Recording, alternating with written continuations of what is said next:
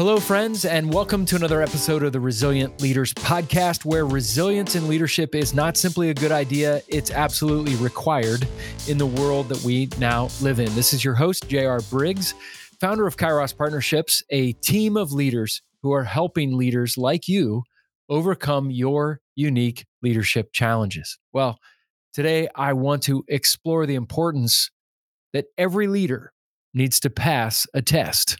It's called the bread truck test. Everything seems to be about leadership these days, including this podcast, I guess. But one of the mantras that I live by in this season is stop being a leader and start being a leader multiplier. Let me say that again stop being a leader and start being a leader multiplier. I owe this important leadership paradigm shift to someone that we've mentioned here on the podcast before, Liz Wiseman who wrote the book Multipliers How the Best Leaders Make Everyone Smarter. It's a fantastic book.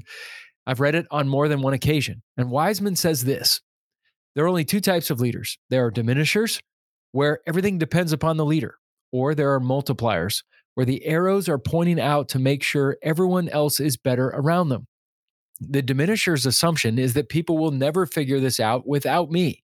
They need me, the leader, to be able to figure it out. But the assumption of a multiplier is that people are smart and they can figure it out. As Bono, the front man for the iconic band U2, put it, it's been said that after meeting with the great British Prime Minister William Ewart Gladstone, you left feeling like he was the smartest person in the world. But after meeting with his rival Benjamin Disraeli, you left thinking that you were the smartest person in the world. You see, the book unpacks these five disciplines of multipliers. One, the talent magnet, those who attract and optimize talent. Two, the liberator, those who require people's best thinking. Three, the challenger, those who extend challenges to others so that they can rise to the occasion.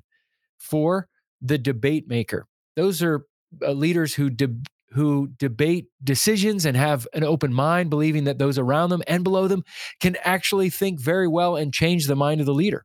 And five, the investor, those who instill accountability. They believe deeply in their people, but they hold them accountable to what they've been asked to do in a very healthy way. Multipliers are those uh, that they uh, ask those that they lead questions like this What's the next challenge for you? What would be a stretch assignment for you in this next season? And what is getting in the way of you being successful?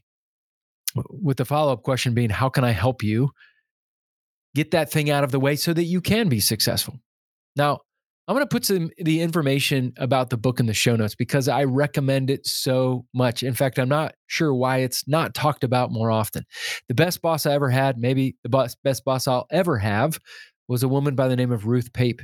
Ruth was great at this. She empowered her team. She asked great questions. She gave us challenges. She let us succeed and she never took the credit. To use a football analogy, I've often described Ruth as being a lineman. She led in such a way that she would be like an offensive lineman doing the hard work of blocking up front on the line in order to create large holes for us as running backs to find those holes and run down the field. And she did that very well. Now, linemen don't end up on the front cover of Sports Illustrated running backs do. But without the linemen creating large holes through their blocking, running backs would never get down the field. So thank you, Ruth, for the impact that you've had on my life and showing me what it means to be an offensive lineman blocking for others. You are a leader multiplier. Now, back to the bread truck test. What is it? It's one simple provocative question. If you, as a leader, were walking across a busy street in your community and you got hit by a bread truck and died, what would happen to your organization or your company or your church or your nonprofit or the group that you lead? If you got hit by a bread truck and died, God forbid, what would that mean for your organization? Now, on the surface, it's kind of morbid to think about, isn't it? Who wants to think about such a gruesome way to die? It makes us uncomfortable, but we often ignore this topic altogether. We have to face this reality now. So think about your leadership.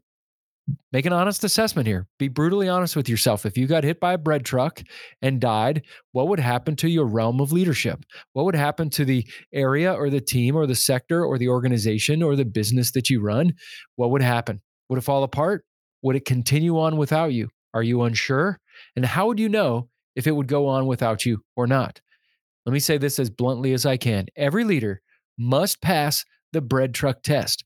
You see, a lot of people wait until it's too late to pass the baton on to someone else, or they create a succession plan that is too late. But this is not about a succession plan. This is about unleashing and releasing people into their potential and giftedness starting today. And the most resilient leaders that I know give leadership away long before they transition out of their leadership role, no matter what role they might be in. Leading the church I planted several years ago, this bread truck test was constantly on my mind. I would ask, would I pass the bread truck test if I died? I would ask our elders that question. I would ask the other pastor on staff that question. I would ask our leaders. I would ask my mentor and my leadership coach this question.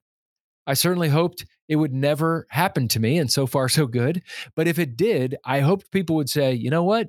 We sure miss him, but he's already equipped us to step up and do this role. We've already been trained, equipped, given permission to lead. Now we just need to lean in a little bit more in order to fill the gap. Being obsessed with this question paid off because when I transitioned out of being the lead pastor of the church that I planted a few years ago, I passed the baton off to another leader who I trained and equipped. Our elders were leading, they were engaged, they were doing the work, not just me, and I transitioned out. And I can say that the church is engaged involved and leading uh, like they haven't been uh, when I was there. I'm deeply grateful for where it is now. Yes, it made me uncomfortable to think about what would happen without me if I got hit by a bread truck. I had no intention of leading, leaving the church when I began asking that question years prior, but I needed to start thinking about it long before I was transitioning out. And you need to think long before you even think you might be transitioning out. Now, listen, I'm not great at math, not at all. In fact, I'm so bad at it that I struggle to even spell the word math. But there is an equation that I have on an index card on my desk that I've had for many years. It's a plus sign with an arrow going from the left to the right with an X sign. Now, that may sound fun, uh, but let me be frank with you this is hard.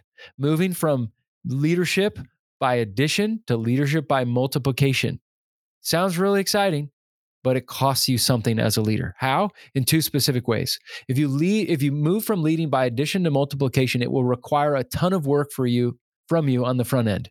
It requires heavy lifting, and you have to trust that it will pay off in the end, and it usually does. Secondly, you won't get a lot of credit moving forward because you won't be in the spotlight. Other people will. And when other people are in the spotlight, they get the credit. You see, there will be more evidence, more fruit by your efforts this way, but someone else is in the spotlight, not you. And you'll be tempted to want to think from time to time, hey, you like them? I taught them how to do that. They learned that from me. Or you'll have to ask yourself, why am I trying to get all the credit? What is my motive? And why do I want people to know it's about me? You'll have to wrestle with those temptations of leadership. And it can be hard to f- come face to face with your own ego getting in the way of your leadership. And you'll have to ask Is my leadership about me, or is my leadership about empowering and multiplying other people? You may be wondering, how can I grow to pass the bread truck test? Maybe that's something that interests you. And if so, I'm glad you asked. Let me be ridiculously practical here in our final couple minutes. Let me give you five specific ways you can grow to pass the bread truck test. Number one, test your motives. Really wrestle with your motivations because there are temptations for leaders and their identity and ego. Do I believe I have to always have all the power in the room? Do I believe I have to be the smartest person in the room? Do I believe I have to receive all the credit? Or is it more important for our team to thrive and accomplish our mission? And what do I want to be known for? Being great or making everyone around me great? Number two, consider that if you're gone for four weeks or four months, what would be missing? Who would lead in your absence? Would they be ready? If not, who could what could you be doing now to help train, equip, give permission, empower them and give them opportunities to lead right now? Number 3, ask those you lead two questions each and every week. Where do you need me to be more involved this week? And number 2, where do you need me to get out of your way? Sometimes, in order for leaders to grow, we need to f- have further involvement in the process with others so they can watch how you deal with a problem or handle a sticky situation. They need you to model it for them, to give them permission or be a champion for what they're trying to do. And sometimes we've got to get out of the way. There's an old Indian saying that says, Nothing grows under a banyan tree. They provide great shade and it's very comfortable, but it allows no sun to come through for other things to grow. Unfortunately, many leaders operate like banyan trees. They protect their people, but nothing grows under them. Refuse to be a banyan tree kind of leader. Again, where do you need me to be more involved this week? Where do you need me to get out of your way? They're vulnerable questions, but they are crucial to you passing the bread truck test. Number four, remember your job is to work yourself out of a job. You will either be fired, you'll take a job elsewhere, you'll die, you'll whatever it might be. May not be tomorrow or next week or ne- even next year, but one day you will leave your role. So, what are you doing now to prepare for that whenever that transition will be? Why wait until you have to give away your leadership? Why not start now? And number five, live by this mantra. My job is to grow fruit on other people's trees. You see, when you become a leader, the center of gravity is no longer yourself. The arrows must point out, and resilient leaders have arrows that point away from themselves and toward other people. Just recently, I heard author Ryan Holiday say it slightly differently. He said, Find canvases for other people to paint on. I love that. This is how we move from leadership by addition, where it's all up to you, to leadership by multiplication, where it's about equipping and unleashing other people in their skills, passions, abilities, experiences, and giftedness. You do that and you will stop being a leader and instead start being a leader multiplier. But here's the secret when you become a leader multiplier, you'll be the most valuable leader that people will ever meet. If you move from a diminisher's mindset to a multiplier mindset, you will pass the bread truck test. And leaders who pass the bread truck test are the most resilient and the best leaders of all. Well, thanks for joining me today. This podcast is produced by the generative Joel Limbauan at On a Limb Productions. You can visit his website at onalimbproductions.com for all your video and podcast needs, or you can check out the link in the show notes. Leaders, be faithful, available, teachable, and hungry. Keep leaning in and learning, and stop being a leader. Instead, start to become a leader multiplier. Have a great week.